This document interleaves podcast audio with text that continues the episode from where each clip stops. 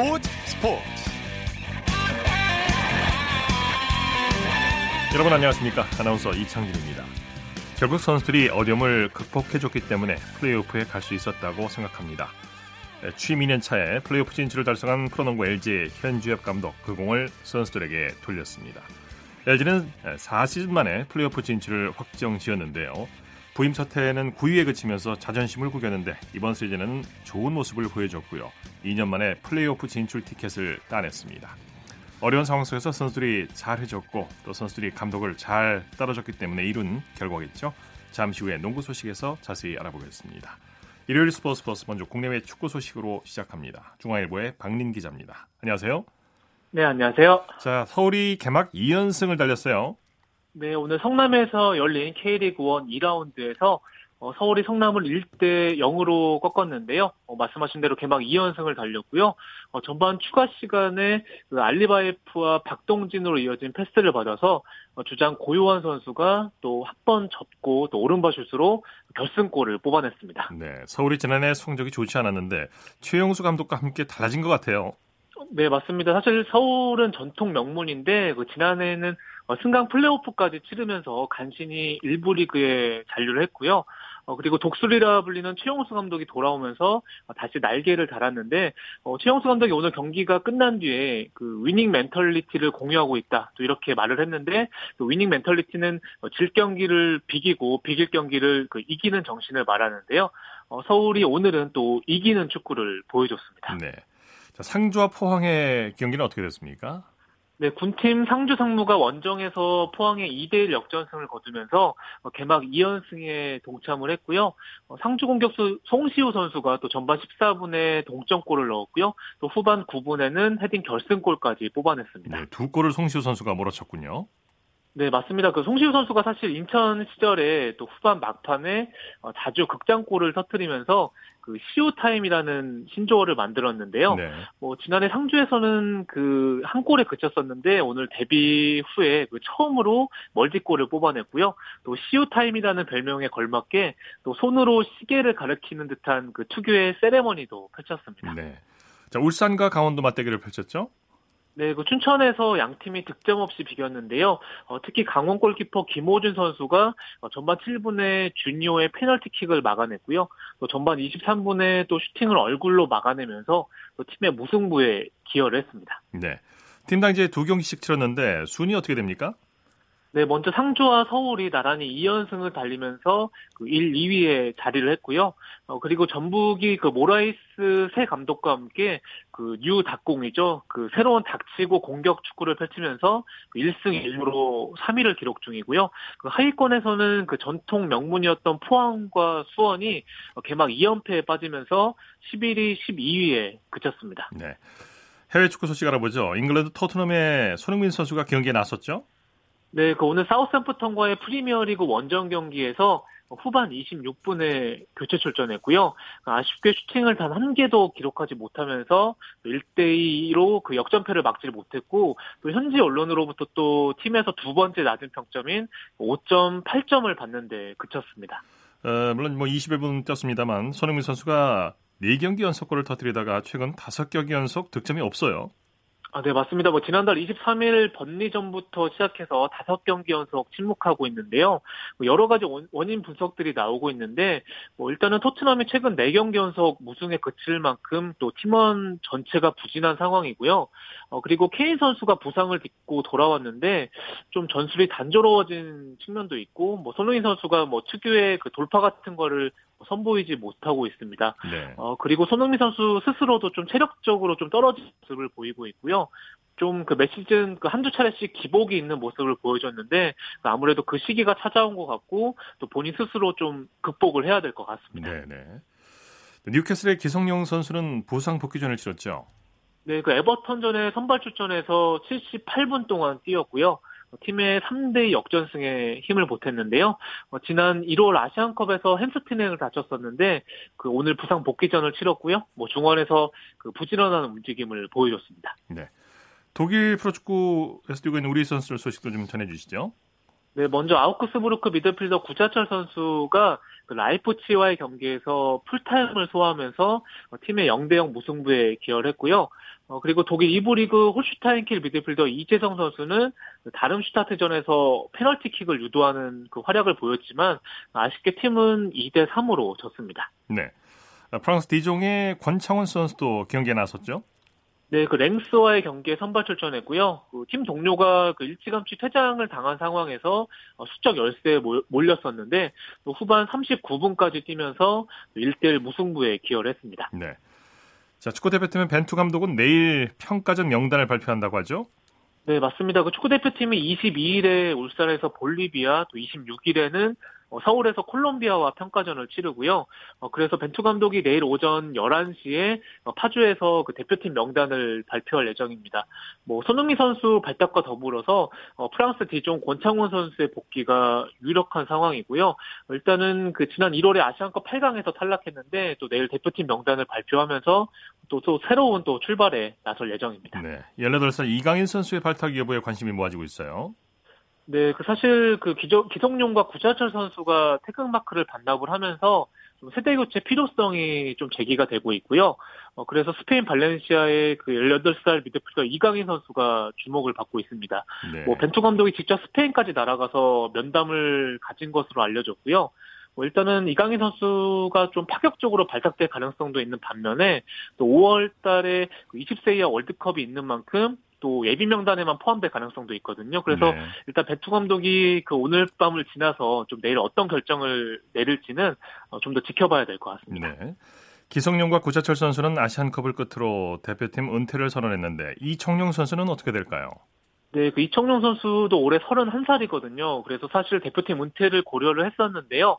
뭐 이번 주말에 독일 보훔 소속으로 골맛도 받고요. 어, 그리고 베테랑의 필요성도 좀 본인이 인지를 하고 있어서 이번 발탁에는 좀 응할 가능성이 좀 높은 것으로 전해졌습니다. 예, 소식 고맙습니다.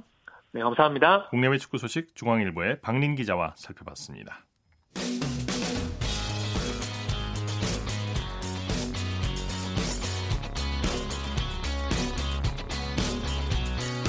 따뜻한 비판이 있습니다. 냉철한 분석이 있습니다. 스포츠 스포츠. 이어서 프로배구 소식 살펴보겠습니다. 스포츠 동아의 강산 기자입니다. 안녕하세요. 네, 안녕하세요. 우리 카드와 현대캐피탈의 경기 미리 보는 플레이오프로 기대를 모았는데 결과 어떻게 됐습니까? 네, 오늘 장충체육관에서 두 팀이 정규 시즌 최종전 맞대결을 펼쳤습니다. 오늘 경기에서는 우리카드가 현대캐피탈을 세트 스코어 3대 2로 물리치면서 5연패의 사슬을 끊고 정규 시즌을 마무리했습니다. 네 네. 풀세트 접전이었는데 두 팀 모두 플레이오프 진출이 확정된 상태여서 그런지 주전들이 다 빠졌죠?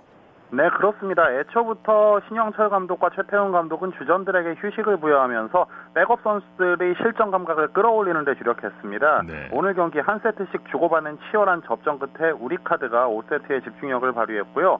또 나경복 선수가 15득점으로 활약을 했는데 1, 2세트 이후에는 사실상 경기에서 빠진 모양새를 취했고 황경민 선수와 한성정 선수 뭐 1군에서 1.5군 사이의 선수들이 확실하게 자기 몫을 해내면서 포스트 시즌에서 활용 가능성을 높였습니다. 네, 오늘 어떤 선수들이 활약했습니까? 네, 우리 카드는 말씀드린 대로 한성정 선수와 나경복 선수가 나란히 15득점을 기록했고요. 황경민 선수가 17득점에 57.1%의 공격 성공률을 보였습니다. 네. 또 김정환 선수가 10득점, 센터 박진우가 9득점을 보태면서 다양한 공격 루트를 활용했습니다. 예. 우리 카드는 이제 현대캐피탈과 플레이오프 1차전을 치르게 되죠? 네, 그렇죠. 우리 카드는 오는 16일이죠. 그 토요일에 현대캐피탈과 천안에서 1차전 경기를 치릅니다. 사실 우리 카드와 현대캐피탈은 올 시즌 3승 3패로 팽팽히 맞섰고 우리 카드는 드림식스라는 이름으로 창단 이후 첫 플레이오프 진출인데 그 벽을 넘어서 이제는 그 챔피언 결정전까지 갈 수 있을지에 주목되고 있습니다. 네. 여자부가 오늘 정규 시즌을 마무리했는데 마지막 경기가 IBK 기업은행과 한국도로공사의 경기였죠. 네, 어떻게 보면 순위가 모두 확정된 상황에서 열린 경기였는데요. 오늘 화성에서 열린 이 경기에서 홈팀 IBK 기업은행이 도로공사를 세트스코어 3대 1로 꺾고 4연패를 끊으면서 정규 시즌 4위로 시즌을 마감했습니다. 네, 네. 기업은행은 플레이오프 진출은 좌절됐지만 끝까지 최선을 다해줬어요.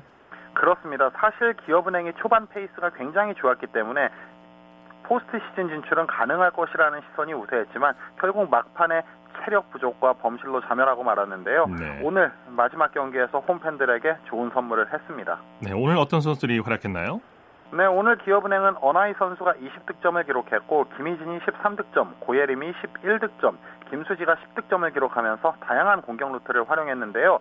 순위가 확정됐고 포스트 시즌 탈락이 확정됐지만 홈팬들을 위해서 정예 멤버를 모두 내세우면서 최선을 다했습니다. 네, 반면에 도로공사는 주전 선수들이 다 빠졌어요. 그렇습니다. 오늘 주전 선수들이 아닌 백업 선수들로 4세트를 모두 돌렸습니다. 그러면서 하예진 선수가 17득점을 올렸고 유서연이 14득점, 전세안이 13득점을 올렸는데요. 특히 유서연 선수는 그 주전 멤버에도 밀리지 않는 활약을 보여주고 있는데 이번 경기를 통해서 한층 더 포스트 시즌 활용 방안을 높였습니다. 네, 4세트까지는 엎치락뒤치락 했어요. 그렇습니다. 사실 3세트까지 양 팀이 한 세트씩 주고받는 접전을 펼쳤는데 4세트에 기업은행의 집중력이 앞섰죠. 도로공사가 젊은 선수들 위주로 꾸려지다 보니 서브 리시브에서 어려움을 겪었는데요. 중간에 김종민 감독이 강하게 질책을 하는 장면도 나왔습니다. 네. 그런 면에서 IBK 기업은행이 서브로 확실한 공략을 하면서 승리를 따낼 수 있었죠. 네.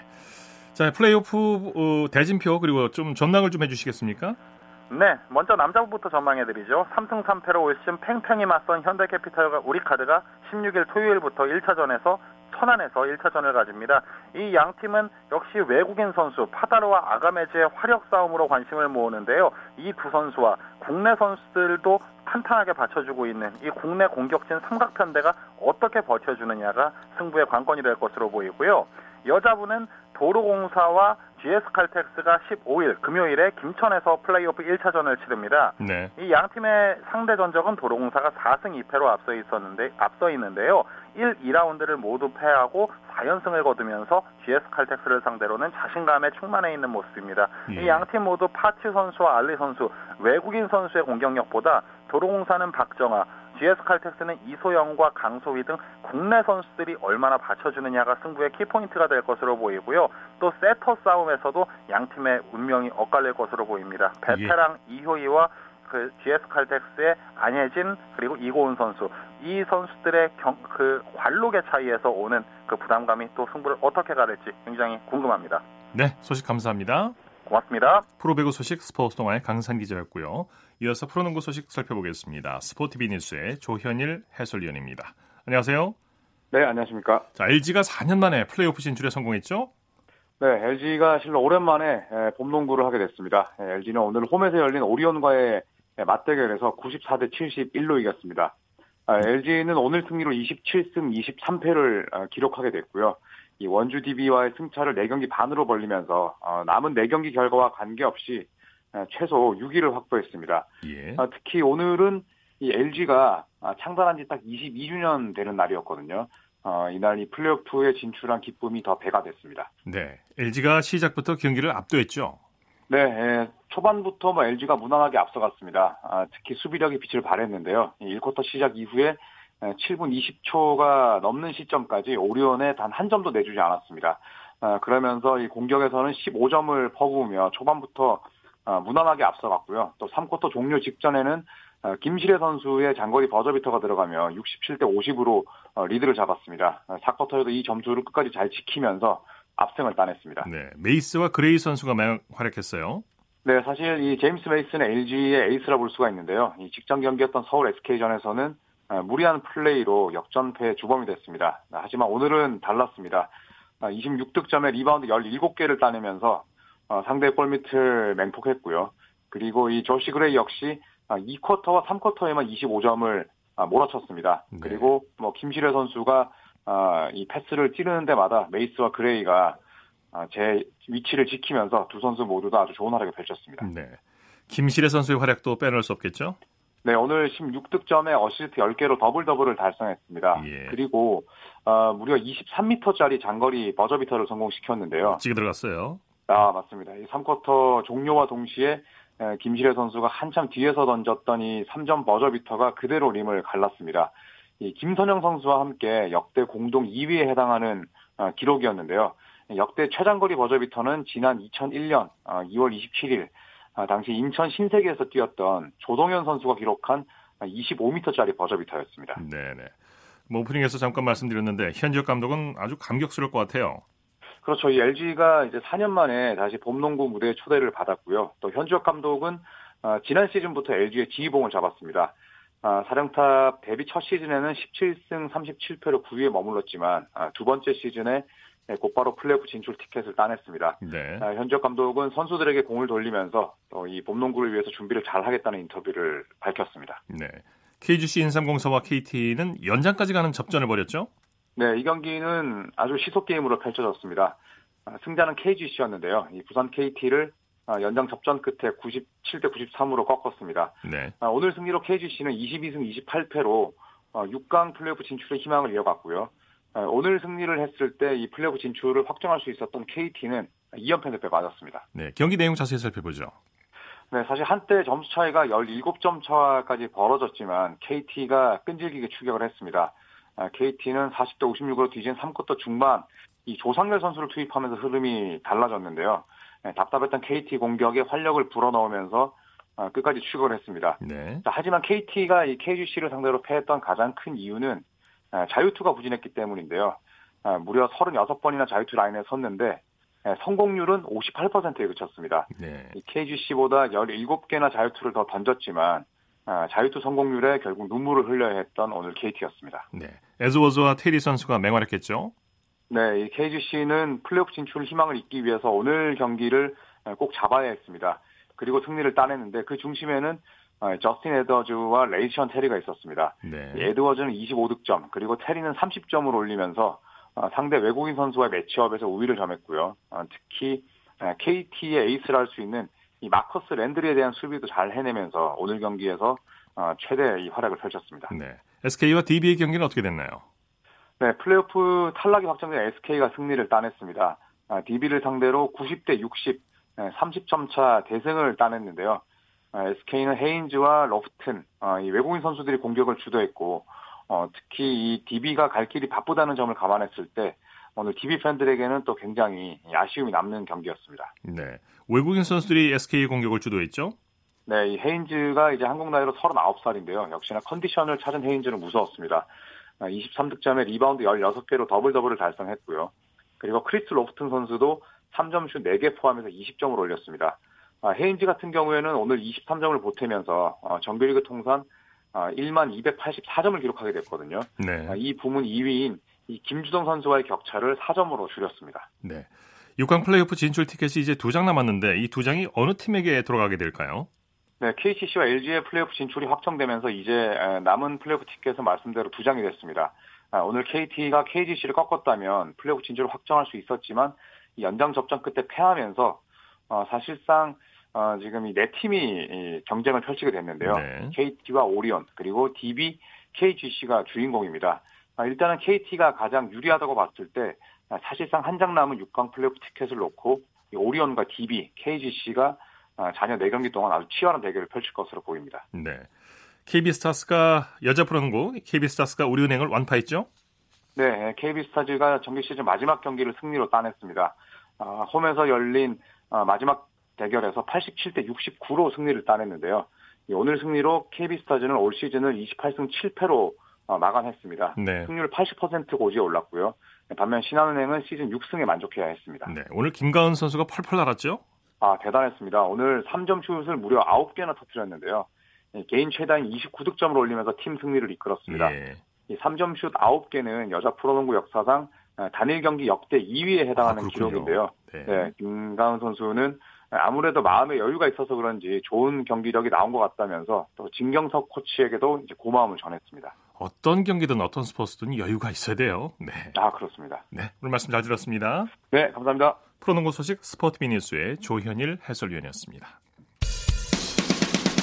쳤다 하면 홈런이고 슛 골이고 한편의 드라마.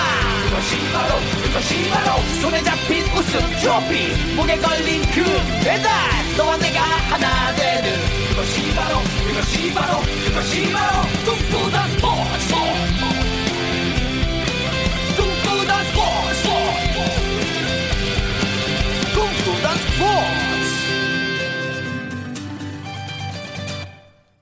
이어서 스포츠 뒤에 숨어 있는 즐거움과 노력 그리고 열정을 소개하는 스포츠를 만드는 사람들 시간입니다. 이혜리 리포터와 함께합니다. 어서 오십시오. 네, 안녕하세요. 자, 오늘 누굴 만나셨습니까? 네, 오늘은 대한농구협회에서 심판으로 활약하고 있는 최하영 심판 만나고 왔습니다. 네. 이 3년째 농구 코트에서 뛰고 있는 최하영 심판은요, 고등학교 때까지 농구 선수로 활동을 하다가 은퇴 후에 이제 공부를 하면서 틈틈이 유소년 아이들 농구를 가르쳤고요.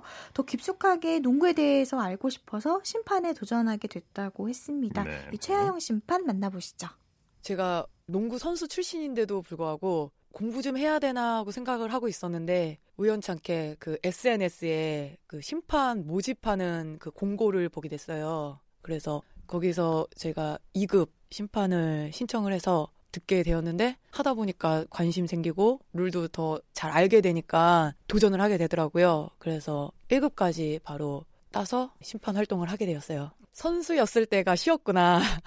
제가 심판이 되니까 원래 선생님들이 더 정확하게 알고 있어야 그래야 누군가를 가르치잖아요. 알려줄 수 있고. 심판을 하게 되니까 룰적인 부분에서 제가 공부를 더 많이 해야 되고 더 잘 알고 있어야 그 코트 안에서 뛰고 있는 선수들에게 그 정확하게 룰 전달을 할 수 있겠구나 생각이 되니까 더 공부를 하게 되더라고요. 네. 이 최하영 심판이 우리나라 여성 심판 최초로 3대3 농구 심판 자격을 취득했다고 하죠? 네, 맞습니다. 어, 이게 그 FIBA에서 진행한 이 3대3 라이센스 심판 자격인데요. 지난해 하반기에 최하영 심판이 취득을 했습니다. 네. 이게 아무래도 국제무대에서 뛸 수 있는 3대3 경기에 출전을 해서 최하영 심판이 심판을 보는 건데 당시 시험을 볼 때 영어 공부를 집중적으로 했다고 하고요. 네. 또 즐기면서 자신감 있게 심판을 봤던 부분이 합격을 하는데 도움이 도움이 됐다고 했습니다. 그러면서 이제 어, 국제 무대에서 뛸 수 있는 3대3 심판으로서 발전할 수 있게 노력을 더 해야겠다라는 이런 생각이 들었다고 했는데요. 오히려 합격 소식을 듣고 가족이나 친구들이 더 기뻐하면서 축하해줬다고 하더라고요. 네, 아무래도 농구 심판의 경우 뭐 코트에서 선수들과 함께 뛰면서 경기를 운영을 해야 되니 체력도 신경을 써야겠어요. 네, 그래서 최하영 심판 역시 체력에도 늘 신경을 쓰고 있는데 워낙 달리는 거를 좋아해서 마라톤도 즐겨 하고 있는데요. 달리기 하나만큼은 자신 있다 이렇게 얘기했습니다. 그리고 이 최하영 심판은 경기에 출전할 때마다 특별히 더 신경을 쓰는 게 있다고 하는데요. 바로 심판 복장이라고 합니다. 네. 이 심판 복장이 구겨지지 않게 다림질도 하고 항상 옷걸이에 걸어놓고 있다고 하는데요. 계속해서 최하영 심판에게 들어보겠습니다. 예전에 전국 대회 심판으로 참석하게 됐는데 그때 진팀 코칭 스텝이나 선수들이 와서 저희 심판들한테 수고하셨다고 악수하시면서 이렇게 나가주셨는데 그럴 때 되게 보람을 느끼고 기분이 좋았던 것 같습니다. 3대 3 대회가 국내에서도 많은 관심을 가져주시는 것 같고 앞으로도 대회가 점점 더 많아질 것 같거든요. 저도 국내 대회든 국제 대회든 그 3대3 국제 심판으로서 많은 활동을 할 수 있었으면 좋겠고 많은 선수들이나 농구 관계자분들께서도 많은 관심을 가져주시고 많이 참가해 주셨으면 좋겠습니다. 네, 최하영 심판이 국제 무대에서 뛸 수 있는 3대3 심판 자격을 취득했는데 지난해에는 국내에서도 뛸 수 있는 3대3 심판 자격 시험도 치러졌다면서요. 네, 맞습니다. 어, 심판들 중에 1급이 34명, 2급이 7명, 3급이 2명의 심판이 이 KBA 3대3 농구 심판 자격을 취득하게 됐는데요. 이게 협회가 인정하는 자격을 갖추게 됩니다. 그래서 국내에서 이 KBA 3대3 공인 심판을 국내에서 보유할 수 있게 됐고요. 이 FIBA, 그러니까 어 외국에서 활동하고 있는 3대3 어, 국제 대회에서 뛰고 있는 공인 심판인 뭐 김청수 심판, 이동현 심판, 최양 심판뿐만 아니라 우리나라에서 전문적인 교육을 받은 43명의 심판이 새롭게 합류를 하면서 더 나은 환경에서 3대3 일정을 소화할 수 있게 됐습니다. 네. 그리고 이 최양 심판이 국제 기준에 맞는 조금 더 명확한 판정을 할 것으로 기대하고 있는데요. 앞으로도 이 최양 심판은 코트에서 매 경기마다 소신 있는 이런 다부진 심판으로 뛰고 싶다고 했습니다. 계속해서 최하영 심판입니다. 3대3 국제 심판이 지금 현재 제일 그 하위 레벨이니까 제가 만약에 기회가 돼서 국제 무대에 더 많이 나갈 수 있게 된다면 그 다음 레벨에도 한번 도전해 보고 싶습니다. 우선 심판으로서 선수들이 손해 보지 않는 그런 경기를 운영할 수 있는 심판이 되고 싶고 그렇게 되려면 또 일관된 콜을 부를 수 있도록 제가 많은 영상을 보고 또 룰 공부를 하면서 일관된 콜을 부를 수 있게 노력을 해야 될 것 같고 심판은 어느 경기를 들어가던 당차게 자신의 소신대로 그 콜을 할 수 있어야 된다고 생각을 해요. 그래서 좀 당차게 그 심판을 볼 수 있었으면 좋겠습니다. 네, 이 최양 심판 앞으로도 지금처럼 다부지고 또 전문성을 갖춰서 선수와 관계자들이 모두 신뢰할 수 있는 그런 심판으로 활동해 주셨으면 좋겠습니다. 네, 이혜리 리포터 수고했습니다. 네, 고맙습니다.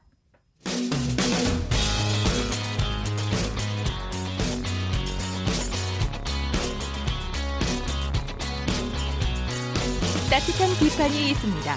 냉철한 분석이 있습니다. 스포츠 스포츠 여섯 한 주간 이슈가 됐던 스포츠의 소식을 집중 분석해보는 최동호의 스포츠 칼럼 시간입니다. 요즘에는 매일 아침 일기예보보다 먼저 미세먼지 농도를 체크하게 되는데요. 주말엔 좀 나아졌지만 최근에 사상 최악의 미세먼지가 기승을 부리면서 스포츠계도 비상이 걸렸습니다. 스포츠맨과 최동호 씨와 함께 오늘은 미세먼지가 스포츠에 미치는 영향을 살펴보겠습니다. 안녕하세요. 예, 안녕하세요. 스포츠는 아무래도 야외에서 하는 종목이 많다 보니 미세먼지 예. 영향을 안 받을 수가 없죠. 어, 예, 그렇겠죠. 미세먼지 참이 고민스럽습니다. 예. 아, 이 미세먼지가 심해지면 심해질수록 스포츠가 많이 위축이 될 것 같거든요. 어, 예를 들면 이 프로야구 시범 경기 모레부터 시작이 되자, 예. 되잖아요. 근데 이 시범 경기뿐만이 아니라 정규 시즌도 이 미세먼지가 심해지면은 이 경기가 취소될 수밖에 없는 그런 상황이고요. 네. 어, 지난해 같은 경우에 프로야구에서는 미세먼지 때문에 네 경기가 취소가 된 적이 있습니다. 네. 선수들은 특히 뭐 여러 가지 컨디션 관리 등등에서 스트레스가 좀 심할 것 같아요. 예, 그렇죠. 지난해 미세먼지 때문에 프로야구 경기가 취소되면서 그 미세먼지 규정이 강화되는데 예. 규정이 강화되면 강화될수록 경기 취소가 더 많아질 수도 있지 않겠습니까? 어 아무래도 이제 규정이 강화되다 보니까 이 경기 취소가 더 많아질 수도 있는 거죠. 네. 어 지난해 이제 미세먼지 때문에 경기가 취소가 되다 보니까 올해부터 미세먼지 규정을 강화했거든요. 네. 그러니까 초미세먼지는 이 세제곱미터당 150 어, 마이크로그램, 또 미세먼지 같은 경우에는 세제곱미터당 300 마이크로그램이 2시간 이상 이 지속이 되면은 이 경기를 취소하도록 이 어, 규정을 했습니다. 예.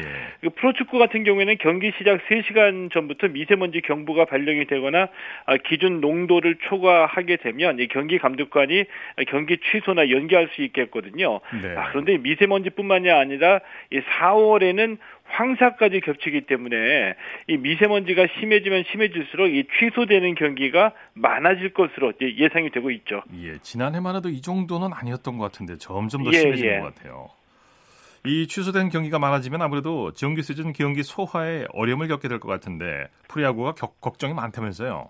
올해는 프리야구가 특별히 좀 10월 말까지 이 정규 시즌 플러스 이 한국 시리즈까지 다 이제 맞춰야 되는 이유가 있거든요. 이 왜냐하면은 자, 올해 11월 6일부터 고척 스카이돔에서 이 프리미어 12 1라운드가 열리게 됩니다. 이 대회가 중요한 대회인데 내년에 이 도쿄올림픽 티켓이 걸려 있는 중요한 경기거든요. 예. 예, 이제 그래서 이제 대표팀 소집이 11월 1일로 예정이 돼 있는 겁니다. 어, 때문에 이 KBO가 대표팀 소집을 위해서 이 10월 말까지 한국 시리즈를 다 마치겠다. 이런 계획을 갖고 있는데 만약에 미세먼지 때문에 취소 경기가 많아지면은 일정이 꼬이게 되는 거죠. 네. 어, 때문에 이 대표팀 소집을 늦추거나 아니면은 프리미어 12 일정을 조정하기는 힘드니까 아무래도 이 취소된 경기를 다 소화하기 위해서 올 시즌 막판에 하루에 두 경기를 치르는 이 더블 헤더나 아니면은 아, 지금까지는 경기를 하지 않았던 월요일에도 이 경기를 치르면서 아, 취소된 경기를 다 소화해야 되는 뭐 그런 지금 상황이 돼버린 겁니다. 네. 야외에서 하는 종목은 아무래도 취소 경기가 나올 수밖에 없는 상황인데 흥행에도 영향을 미칠 것 같고 관중 수에도 영향을 줄 것 같아요.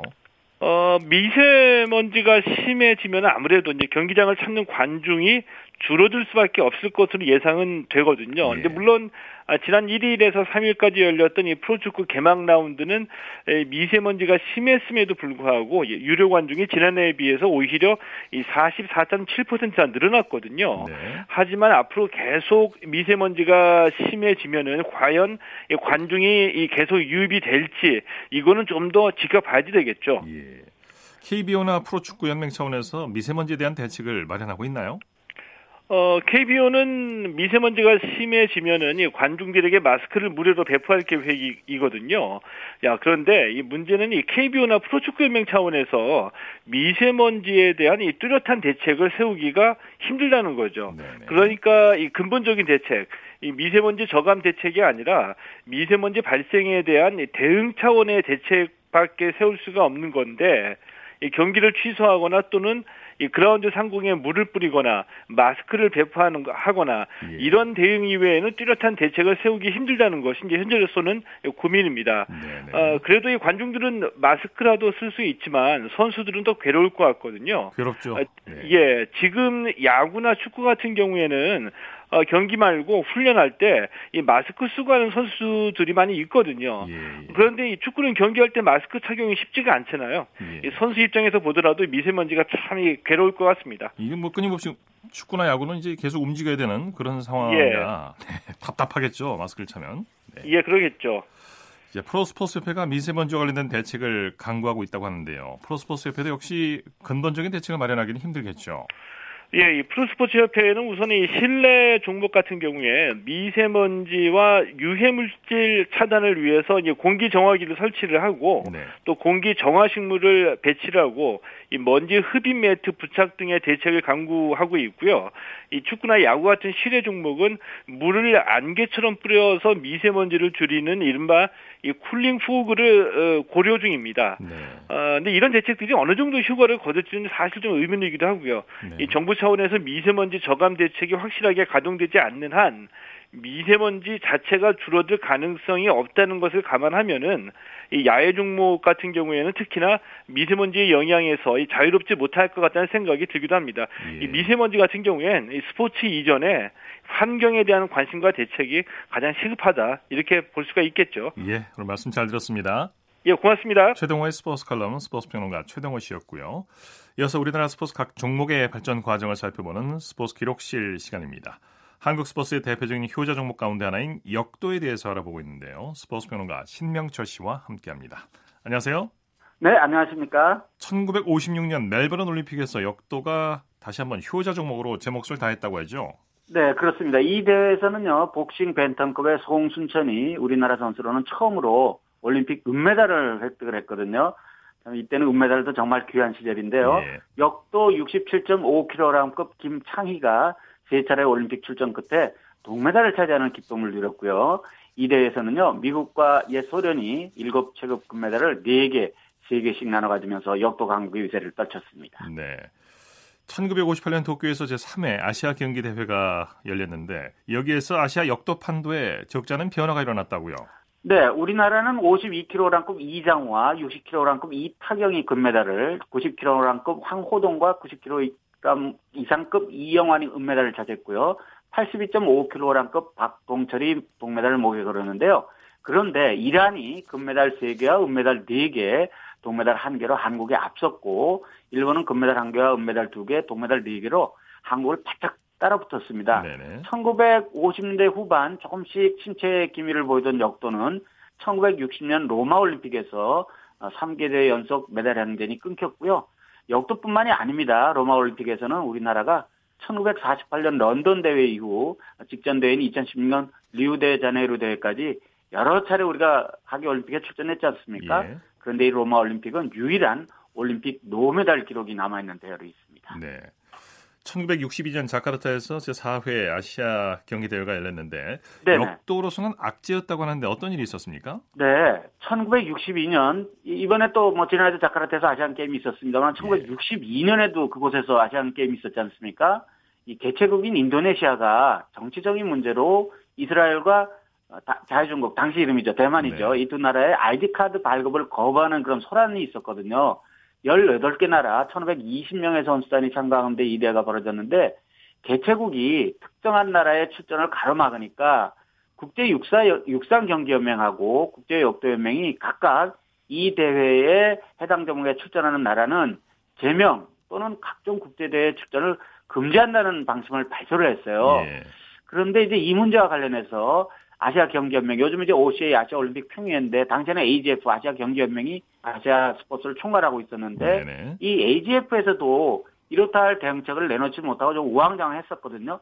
예, 그래서 우리나라 선수단은 현지에서 신중한 검토를 한 끝에 육상과 역도 종목에는 출전하지 않기로 결정했습니다. 그러니까 역도 종목에는 아예 우리나라 이 대회에 출전하지 않았습니다. 네. 1964년 도쿄올림픽은 한국 스포츠로서는 상당한 의미가 있는 대회였지 않습니까? 역도 성적과 함께 정리해 보죠.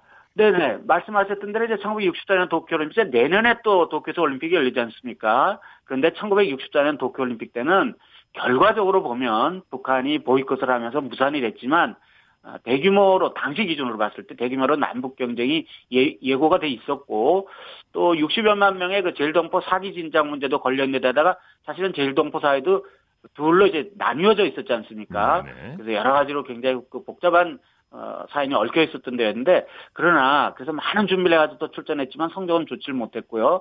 잘 아시는 뭐 중장년 스포츠 팬 여러분들 다 잘 아십니다만은 복싱 정신조와 레슬링 장창선이 은메달을 땄고 네. 유도 제일동포 김희태가 동메달을 차지하는 게 전부였는데 역도의 경우는요 56kg급 양무신이 5위, 60kg급 김혜남이 6위, 그리고 75kg급 이종섭이 4위, 그리고 82.5kg급의 이현우가 6위, 90kg 이상급의 황호동이 8위를 기록했으니까 메달이 없었거든요. 예, 네. 나름대로 선전했지만 1960년 로마 올림픽에 이어서 2개 올림픽 연속 노메달이었고 이후 1988년 서울 올림픽에서 어, 전병관이 52kg급에서 은메달 딸 때까지 한국 역도가 세계 무대 특히 올림픽에서 예. 오랜 기간 침체기를 겪게 될 것이라고 예상했던 이는 그 당시에는 아마 거의 없었을 겁니다. 네, 자 오늘 말씀 잘 들었습니다.